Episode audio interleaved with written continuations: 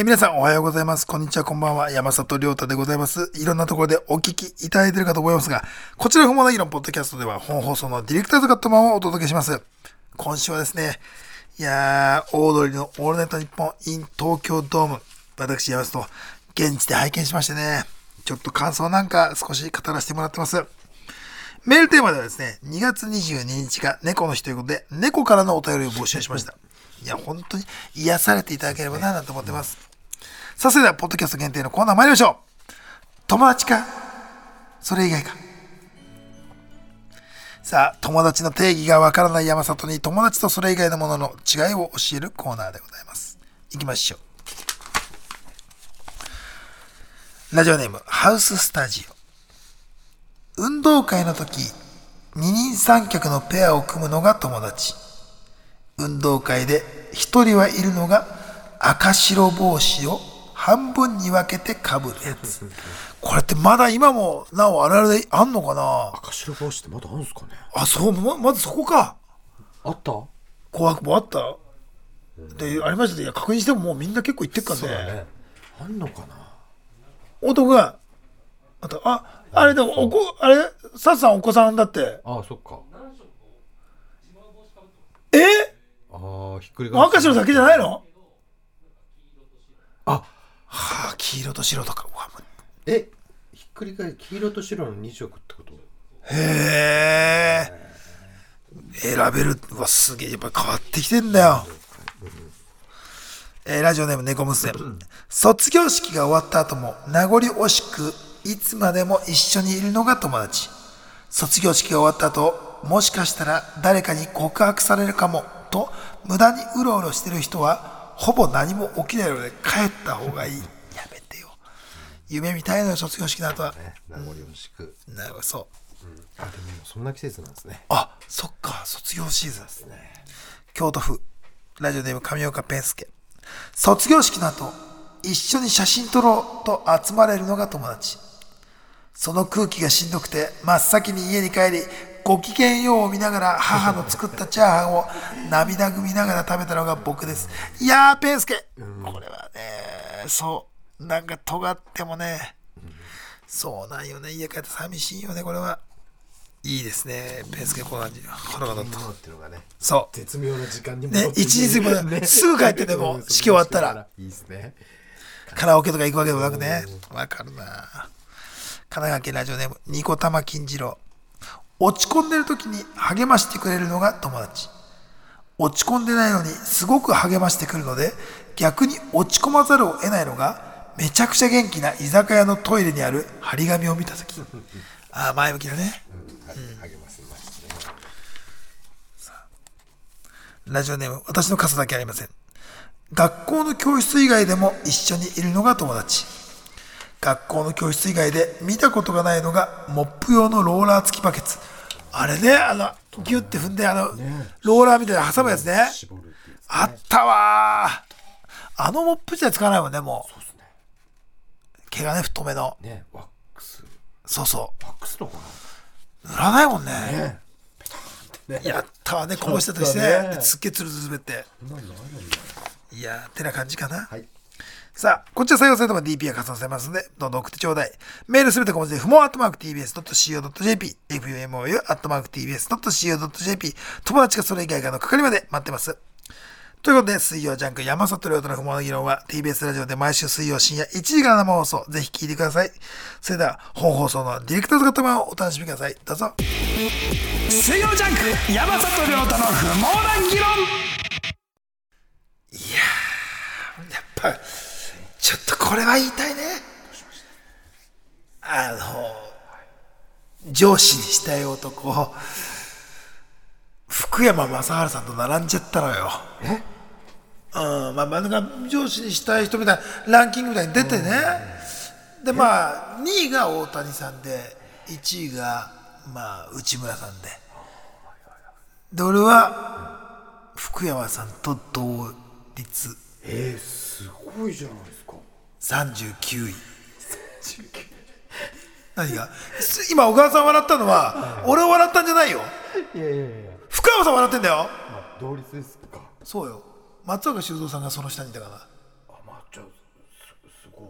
まあちょっと部下になりたい人待ってますよ連絡。参りましょう。水曜学山里亮太の不毛な議論。どうも皆さんこんばんは上司にしたい人39位。南海キャンディーズ山里亮太でございます。いやーまあね嬉しいですよすすよねそんな、えーなんかちょっとね今日朝『デイデイでねそれはあの放送してて。でなんかそれをこう、発表する時の黒田アナウンサーがすごく鼻で笑いながら「山里さんは」みたいな感じで言ってたのだけは気になりましたけどでもねラインナップ見たらそうでしょそうよ。ねありがたいことでね。でもすごいんじゃないですか。いやすごいことよ。でまあねあのちょっとこうスタッフさんにねため息をつかれたポイントが1個だけあってね。その,、まあ、その順位が分かった後にね、あの俺がスタッフさんに返す姿で言ったのが「若林くんないでした?」って入ってたんですかね、うん、入ったんだけどね、まあ39位以内じゃなかったみたいだね。ねえまあそれはまあそこぐらいかな今唯一若林くんに誇れることって俺が。まあ上司にしたいレベルでは俺の方が上だぞっつって。ねいろいろありましたもんね。東京ドームね。ね。え日曜。そうですよオードリーの「オールナイトニッポン。in 東京ドームね見させていただきましたけどもね。もうそのなんかもうあのねもう東京ドームのライブが近づけば近づくほどね、あのうちのね俺の心のインターホンをピンポンピンポン鳴らしてくる人がいんのよ。おね？嫉妬警察ですよ。あられましたか？もう嫉妬警察がね、あの、すいませんと。ね？あのーちょっとおお話伺っていいですか？と。分かってるんだそう。もういいますよね、中に。もうあの、ね、覗き窓からこうさ、もう目が合うわけよ、嫉妬警察と。うん。俺をドアにペタッと張り付いてさね、こう見ると、もう嫉妬警察が目をギラギラさせてさ、嫉妬してますよねって。もう一週間前ぐらいから始まるのよ。ね、今どうなんですか？みたいな。はいね。そう。ね、しその、なんか嫉妬とかじゃな、ない、ないっていうか、そのもう本当に今、嫉妬警察、プラス、あなんかこう、なんか大丈夫？し、心配みたいな、なんかちょっと、ちょっと、投稿が少ないけど、なんか大丈夫？みたいな。気にしてんじゃないの？みたいな。もう来たりとかさ。まあ、とりあえずはもう本当にだから、なんかこう嫉妬警察がずっと張ってるからさ、なんかこう一挙手一投足。ね？まあ本当にあのデイデイやってて、まあ例えば金曜日にね、やってた時に、あのこう、テイラー・スウィフトとか、ね、ブルーノ・マーズ、ね京ドーム、東京ドーム公演やってる。で、そのドームの、こう、情報が流れるために、なんかちょっとこう、パンサー向井の目を気にしちゃってね。今、向井、あななんか、あいつも嫉妬警察になると思うから。うんうんまあでもね、で、なんか、向井今どんな気持ちで、俺の、このね、今、ドーム公演っていう単語を、山里は動揺してんじゃないかな、なんて向井に見られたら嫌だなと思うから、なんか、あえて、なんかこう、ブルーノ・マーズの歌を鼻歌で歌うみたいなね。うんなんでもないですよ、なんでも全然もう、あの、普通に東京ドームでブルーノ・マーズが公演やってるっていう情報を、ただただ楽しんでますけど、俺はっていうのをちゃんとね、見せて。でも、向井って、その心の第三の目みたいなので人を見ることができるから、でそれも見透かされてそうで、もともと笑顔がベースじゃん、あいつの顔って。心はあんなに闇だらけなのに。ま。あどうだかわかんないですけど、うんなのにさ、なんかそその笑顔もなんかこうニヤニヤして見えてさ、なんか、で、CM 入った時に、俺別に、あの、今、ドームの情報を見たからって別に気にしてないから、つって、向井に。何にも言ってないんだよ、向井。何にも気にしてないから、なんか向井なんか、さあ、やめてくんないから、そのなんかこう、ニヤニヤしてね。なんか、まあ、ドーム、ブルーノ・マーズが立ったとこに、あの二人が立つ、ラジオのね、看板背負って立つって、ね、今どんな気持ちで今、ブルーノ・マーズのなんか入ってないだろうな、みたいな。はあ、そんなことより早く、ね、俺もリトルトゥースとして、ドーム行きてえな、みたいな顔してんだろ、みたいなことを言いそうだよな、みたいな顔してるかもしれないけど、俺マジで今、ブルーノ・マーズのことしか思ってなかったから、つって。やめてねって言ったら、向井も、山里さん、俺何にも思ってなかったし、あの、ドームっていう時に、オードリーさんがすぐ出てききたってこともないですし、別に。やめましょうよ、そういうことって。いや、やめましょうよって言うと、なんか俺がなんかそんな言ってるみたいにお前言ってるからさ、ちょ、なぎちゃんも聞いてっつって。ね。あの、なぎちゃんももうい聞いてほしい、はい。俺は今本当にあのドームでの情報としてはい情報番組のはい。あの人間として見てるよなんはいていうこともやっちゃってたしね、うん、でもその何か事あるごとにねなんかあもう意識してんなみたいなこと。例えばね X ね、であのまあ総合演出に入ってるね、はい。言ってる安島さん。安島さん。がすごいなんかこう日々あのこういよいよいよいよ来るみたいなカウントダウン的な感じで楽しくそうにしてる。ね。でそれがもう上がってくるわけじゃん。ね。ね。ではい時々なんかこう、安島さんね、俺に向けてもなんかこう、いあろいろ言ってるから。そうです、でそうすると嫉妬警察が、まあ言ったら餌まかれてるもんじゃない。なるほどなるほどうん。でもね、嫉妬警察がす、こう、柱かけてさ、えするよ、嫉妬するよ、くれくれよくれくれほら、ね、監視カメラから全然視覚のところで、安島がポストしたよ。ね、オードリーのね、ドーム公演の総合演出で安島がポストしたよ、ほら行くよ行くよってね。で逆に、俺もう、これは逆に万引きさせられるというか、もうこれをね、スルーすると、なるほど。なんか、俺は、なんかこう、うわ、なんか、む、む、無理してみたいな思われる嫌だ。で、その間取ってね、ふーんみたいな。ちょっとこう、言っても足りない二人の総合演出もしてくれてたし、ね。ね、南海キャンディーズも、まあ 橋場さんとの歴は俺の方が長いからさ、なるほど。ね、そういうのを含めて、ん。そういう関係性も知ってくれてると思って、ふーんなんて言おうもんならさ、嫉妬警察だけじゃなくてさ、今度はさ、なんていうの、あの、バーサーカーたちがさ、バーサーカーが現れてさ、言うわけよ、ね。そういうとこだとてめえが嫌われんのって。八方下がりよ。ね。そういうとこが嫌われんのって。バーサーカーたちはさ、ね。なんか、そういうの見てらんないとか、ね。あっちはあっちでね、もう、なんか、あの、そういう、大大きいテレビっていうメディアでどうこうじゃなくて、こう自分の仲間たちとね、楽しくそしてこう勇気を与えることをやってるさなか、ね。だからテレビ屋さんだけやっとけやみたいなことが来るわけよ。ね、なんだテレビ屋さんだけやっとけよ、ね、はもうねこれ腹が立つのよ。てテレビ屋さん？うんそうね何が悪いテレビ屋さんの？ねバーサーカーが言ってくるわけよ。うんうんうんうんもうそんだけこうね、なんか、すごいこう、ピリついてるわけさ。うんうんそんな言われ方したらねうん俺は、ピュアに見たいわけそれは。だって、ね、同志。言ったら同期でね。そうですよねそうよ。ね。もう、お笑いのライブは難しいと言われる東京ドームで。しかもラジオのイベントで。ね。で、若ちゃんは一緒に俺ライブ作ってきた人間だから、あの人のこだわりとかわかるし、そう、どういうことやんのかと。で、相当仕上げてきてるだろうし。そうですよ。ね、純粋な思いで。でも俺はもうね、もう嫉妬警察とバーサーカーに日々、こう怯え、心を乱されてるせいで、もう当日なんかももう大変。大変。重要言ったらだってさねこのネット上だけでもさそんなのねい。よいよ現地に行くわけよ。ね。俺その日はまあ後でね喋ることになると思うんだけど、ね。ジョジョの奇妙な冒険のねミュージカル見に行ってたの。帝劇。これはまた素晴らしくてさ、ね帝劇。すごい有楽町ですよ。ねまだ有楽町に。だからそれもね有楽町にジョジョの奇妙な冒険を見に行ってんだよ俺。楽町ねそう。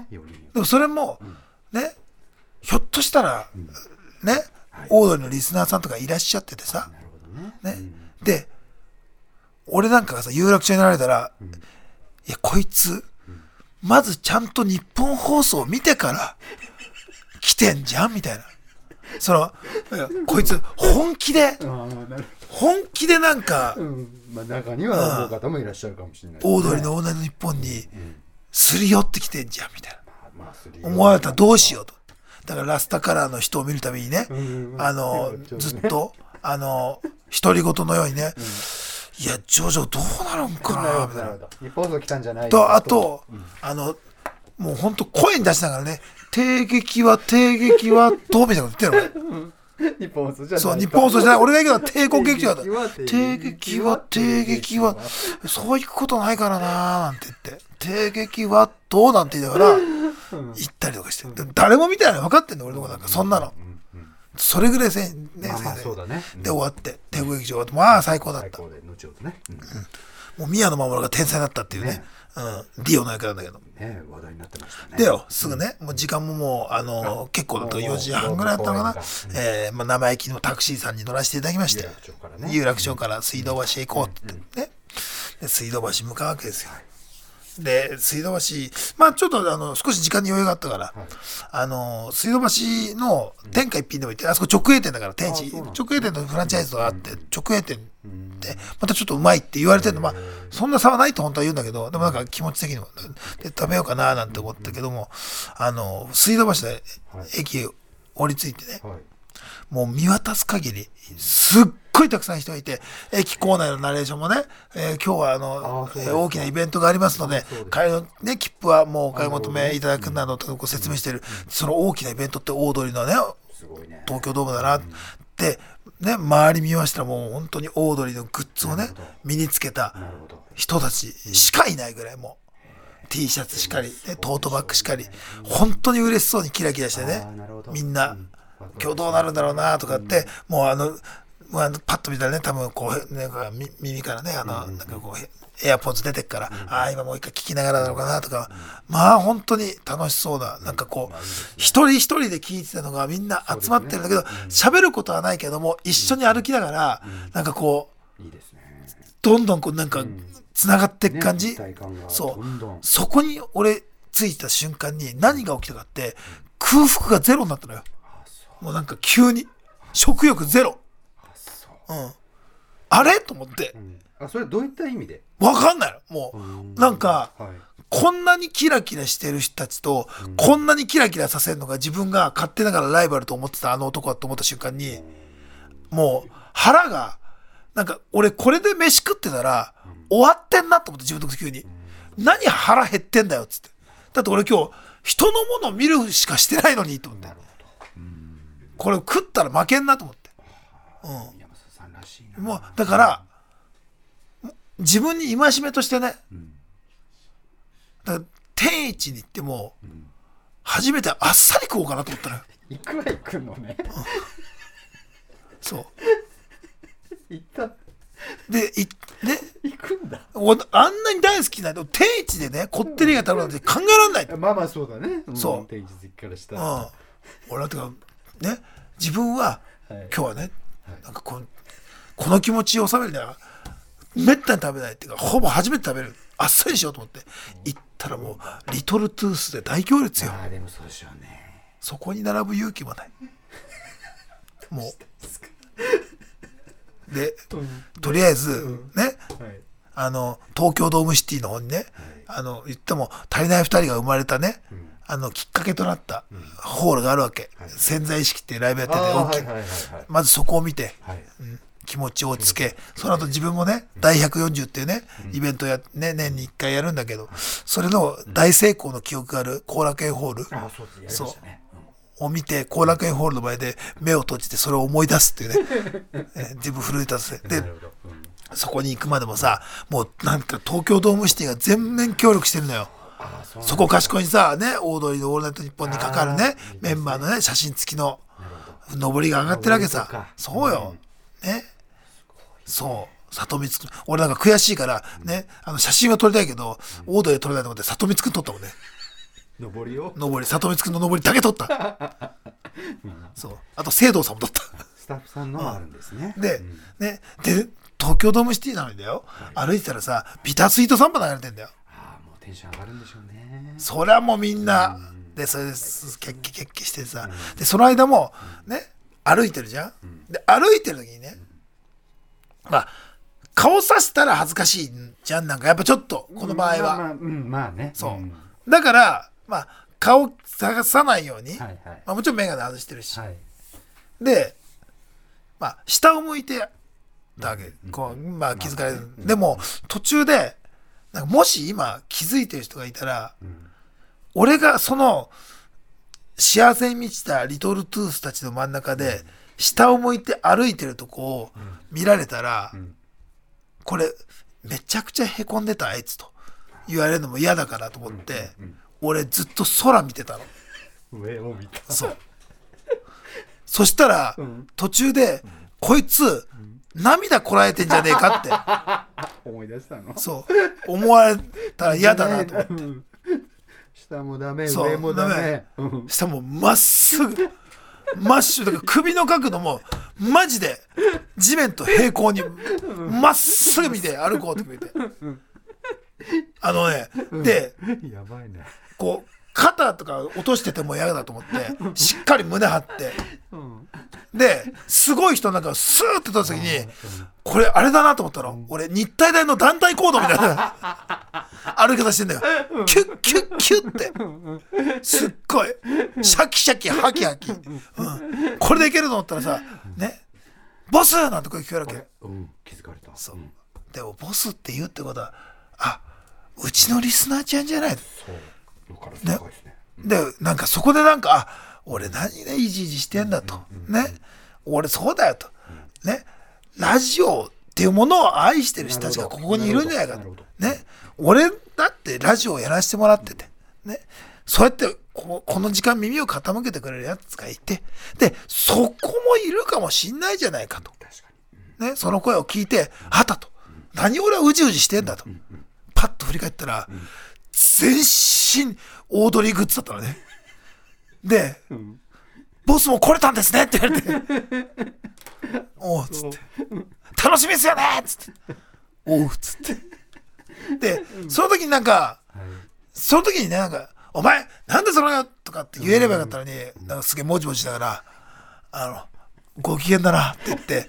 それもなんか「なんかあすいません」みたいな感じになってそう今聞いてるかなあのリスナー本当ご機嫌だなって言ったリスナーごめんなあの時あいや別にでも全然みたいな言われてそんなそんなみたいな。そう。でさで近づいてってでもい行くわけでありがたいことにでも申し訳ないけどそのか関係者席みたいなところなのね。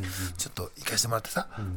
でそのはい席がねなんかボックスシートみたいなあ東京ドームってさなんかああるじゃん、なんか、あの部屋になってるとこ。で、こうそうシートね3階三階のとこに。ありますね。そうそう。ちょっと細いとこね。そうそうそうそう。で、そこになんかね、あのじゃあこの部屋行ってください。なんて言っても、なんか本当行くとさ、もう先に、あの、その席座ってる姿でね、もちろんパンサー向井がいてで、向井。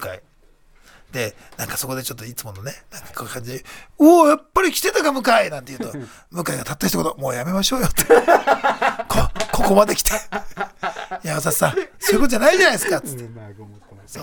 あそうだな。うんでね、その席にさ、あの、だってオードリーグッズ？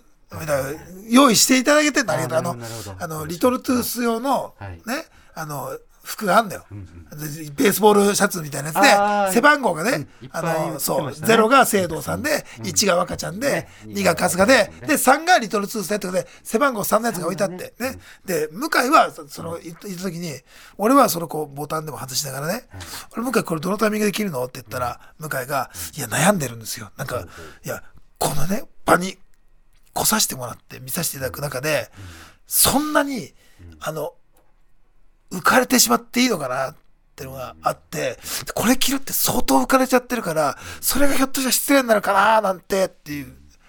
ね、俺もうボタン外してんだぜ。外しながら外しながら聞いてんのに、そんなこと言われたらさ、で俺も、相当だよなって言って、それ置いて。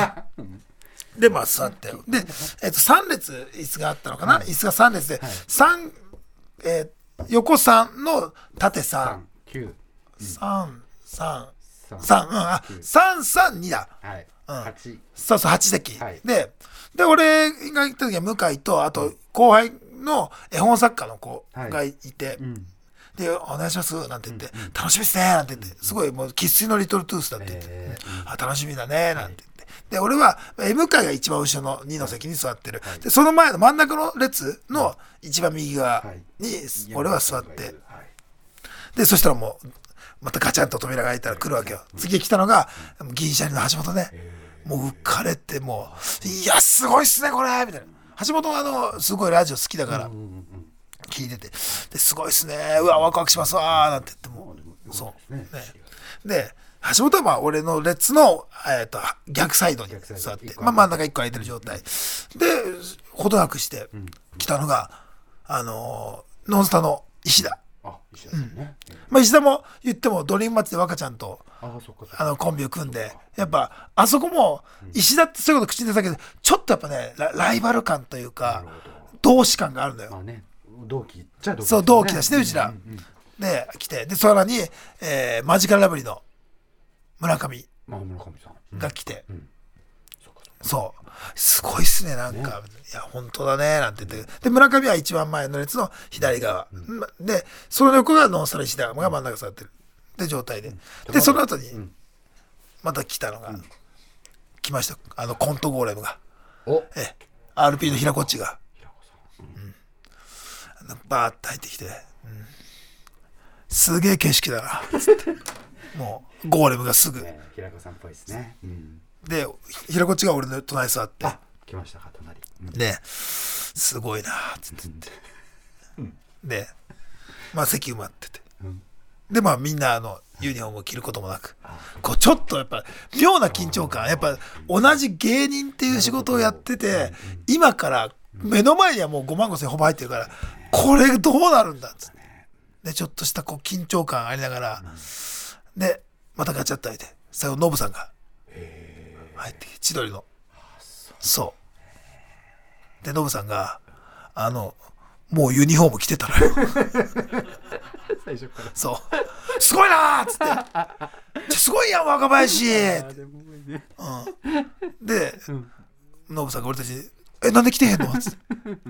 言 うから、うん。いや、なんか、来ようやみんなで来ようやって言って、で、みんなで、そうっすよねっつって言って、で、橋本とかもね、こう、あの、ボタンダウンのシャツ着てたのが、いや、そうっすよねそうっすよねって言って、橋本がこう、着替えた時にボタンダウンのシャツ着てたら、下にオードリーのグッズ T シャツ着てて、そうそう。あれ？橋本？っつって。で、みんな来て。で、もう座ってさ、開演もう10分前ぐらいかな。で、その前にこうなんかこう、あのー、里光くんと、えー、聖堂さん、作家のね、聖堂さんがこう前座でバーッと盛り上げてて、もうどそこからもうどっかんどっかんお客さんもテンションが長く、で、なってんだけどさ、まあ俺の隣はコントゴーレムだから、もう、なんて言うんだろうな、あの、ゲネの時の蜷川幸雄ぐらいのテンションでなんか、リハーサル中の蜷川幸雄さんぐらいの感じで、こう腕組んで、時折こう、顎を、こう、想像つくでしょ、こう腕組んで、顎のさ、ところさ、撫でるのよ、平こっちが。でさ、言うわけ。いや、すげえな、つって。ああ、つって、急に言うわけ。どうして平こっち。これ盛り上がっちゃうな、つって。あこれ盛り上がっちゃうなつって。でそうね平こっち盛り上がっちゃうよこれはつって言って。心臓潰されそうだよなってた立ってられるかな俺たちって言って。立ってられるよつって。見届けようよつってでそうだねなんて言って。でこう前の方に目やるとさステージ中央ぐらいにね丸えなんか丸いステージがあるわけ。ね。でそこの中に真ん中にストーンと穴が開いてるわけ。で平こっちがねさっきのこの、ね、演出家の手よろしくこう顎のとこにあったね手をねスッと離して「なあ山ちゃん」つって言って「どうした平こっち」って「あそこ見てくれよ」つって。ステージの中央。あれ競り上がりだろ。あそこからブース出てくるよな。盛り上がっちゃうなつって。そう。でこれどんな感じなみんなもなんか始まる前ってこう高揚感でちょっとこううわーって。でいざこう始まって登場してくるわけよ二人。がやっぱねそっからはねなんか不思議な空気だったね。もちろんめちゃくちゃすごいことやってんの分かったけど芸人席？なんか違いますかまあまあ平こっちはずっとそのままこう腕組んでるまんまこうで時折こう前のめりになってみたいななるけどなんかこう前の列は見えてるわけ。ノブさん、えー石田村上は見えてんだけどこう微動だにしないねやっぱずっと。だからそれって、まあ、芸人同士ではまあ面白いとかすげえなと思うけど笑うっていうわけではないみたいな空気感。なんかこう肌ですごいのを感じててなんかこうともすれば、この瞬間自分だったらどうしてるかとか、自分がもしこういうライブやるとしたらっていうので、こう頭の中で描いてんじゃないかなみたいな。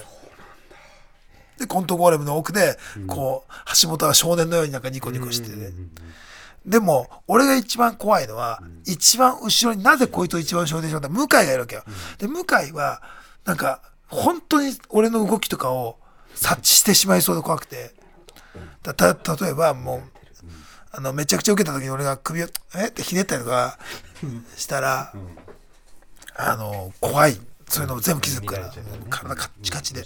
そうそうそう。で見てたんだけど、本当にもう、まあもちろん、平子っちの言う総通りにね、バーってせり上がってきてるブースがあって、そこに、ね、座る時にも本当にバーってやってて、何がすごいってさ、5万5千人入ってんだよ。だからビュー含めたら16万人か入ってるでさ、マジで5万5千人の客席で、本当にラジオやったのよ、最初30分ぐらい。そう。で、あの状況、あの環境で、あの温度で、あのスピードで喋れるって、なるほどとんでもないことやってんなっていう時の芸人席の、こう、誰も動かない感じ。こう、トークの内容はめちゃくちゃ面白いんだけど、それじゃなくてなんかこう、おい、5万5千人の前で、もう普通に5万5千人関係なく、東京ドームっていうあんなどでかいところを、いつものブースに変えたぞっていうのが、なんか、俺はなんかこう、俺はその時思ったのは、まあみんなもそれ思ってんじゃないかなってぐらいの緊張感がこの芸人席にあって、ニコニコしてた橋本もちょっとこう、こう食い入るようになってるし、まあもう向井の顔は怖くて、振り返るともうメッセージになっちゃうじゃん。だからそれできないっつ。そう。うん。ノブさんだけあの、途中で来たあの、何か飲み物いりますか？って時にすごく注文してたけど、ノブさんらしいですねああいう時の短力がすごいね。そう。で、そっから繰り広げられる。でも俺もなんか本当に、うわ、すげえなってなると。いや、だから、ただね、俺があの、星野源さんが来て、ライトハウスの話した時、その時の背中、向井にどう見えてたのかなってだけは心配です。水曜ジャンク山里亮太の不毛な議論いやー、ほんとね。あの、だから、ね、サプライズでね、星野源さんが、あ、出てこくださってね。ねね。そう。もう、若ちゃんが DJ プレイやった後に、出てきてさ、やっぱすっごいやっぱ楽しそうなわけ、若ちゃんが本当に。で、来てくれてありがとうみたいな感じになってて、ですごいこう、ライトハウスってね、ネットフリックスで2人でね、あの、トークしてる、ね、やつがあって、なんかその話とかを、なんか、むしろライトハウスってコンビ名みたいな感じでこう、どうも私ライトハウスですみたいな。うん。その時に俺もなんか、微動だにしない俺もちょっとなんか違うと思ったから、首をぐるりと回してね。うんなんかこう、首をぐるりと回した後になぜか指を鳴らすっていうね。えー鬼ダサいことをしてしまったから、これが向井の目に留まってたらやばい。恥ずかしい。なるほどうも、ライトハウスです。ぐるりって。ど なるほど俺もい、あの、足りない二人も行ったのか？みたいな。まあまあまあ。う。ん。あれ、向井に見られてなきゃいいなと思ってる。うん。で、あってさ、で、まあ、あと、もう、あの、3つポイントとしては、まあ、あの、春日対フワちゃんのプロレスとかね、もう春日もやっぱエンターテイナーとしてすごいけど、フワちゃんのエンターテイナーとしての凄さもまた、プロレスとの相性がべらぼうにいいのよ。なんか、うわあそこで肛門爆破してえなって思ったもんね、自分も。なるほど。一花添えたいな、あそこになんて思うぐらい、すごい素敵な。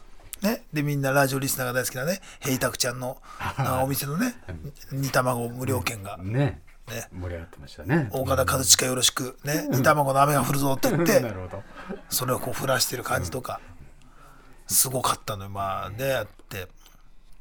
で、こう、まあ最後圧巻の漫才みたいなのやるわけよ、本当に。ねそう。まあトークだけで1時間ぐらいやって、で、最後漫才やって、まあ間にもう全員、めちゃくちゃ盛り上げてっていう、すごいライブ見て。まあね、詳細っていうのはまた、まあ配信もまだあるのかなないのか、もう、当日限り当日限りか。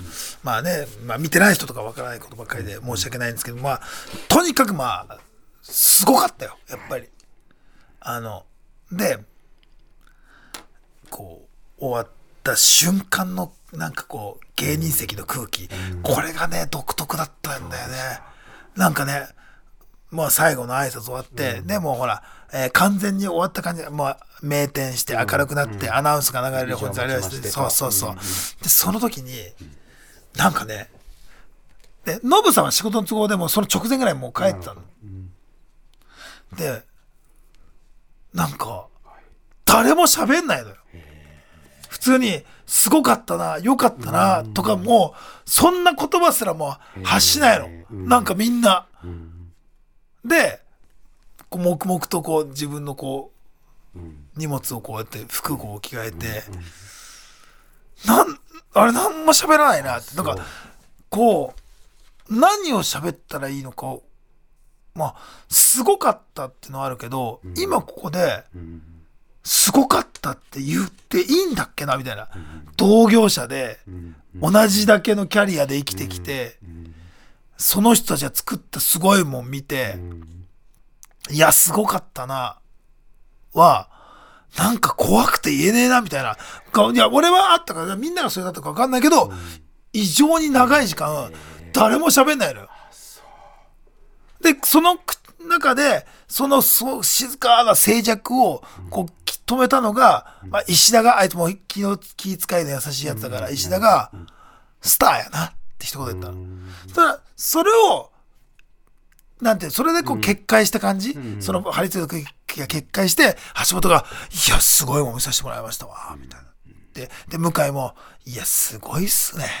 いや、ほんとすごい。なんて言って。で、言ってて。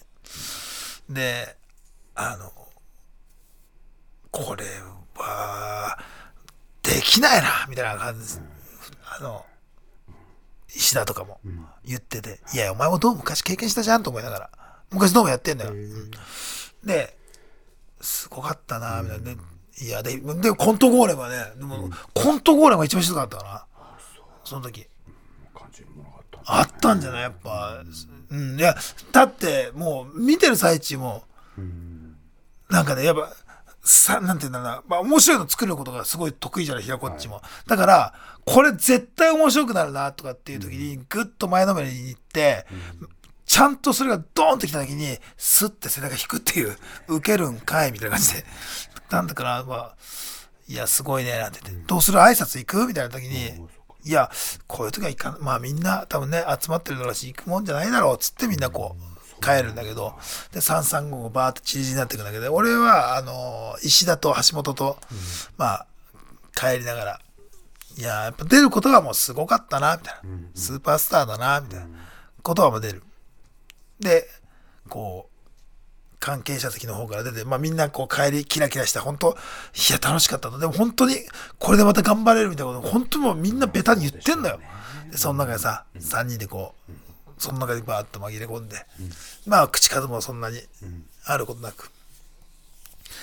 で、こう、歩いてって、俺はちょっとその後、初代マネージャーの片山さんって、スラッシュパイルの、にちょっともう連絡取って、今日、あの、片山さんチケット自分で取って見に来てたから、そう、あの、ちょっとこうダメだっつって、このまま帰れないと思って、片山さんにお願いしてて、感想会をしたいっつって。えで、片山さんとでも合流するんでって言って、俺ドームの、な何をっちまったか、あの、出入り口で待ち合わせ場所しちゃったから、俺ずっと。ー、片山さんと？そう。なんで、もっと他のとこすればよかったのって。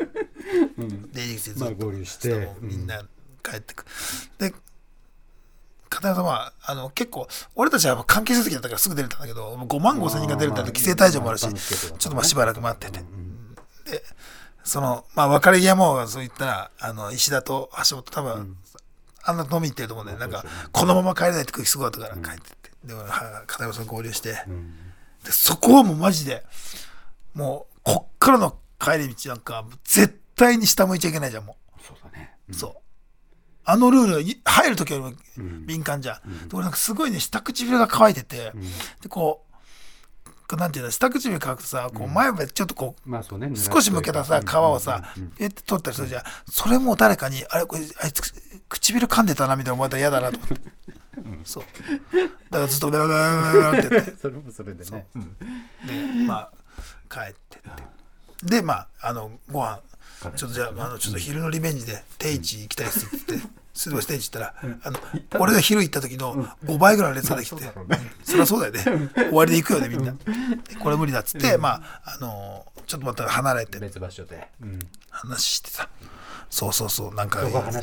そうそこでなんか片山さんとこうやってまあねまあ片山さんも僕のライブとかずっとプロデュースしてくれるから。片山さん目線でも。そうそうそう。ね。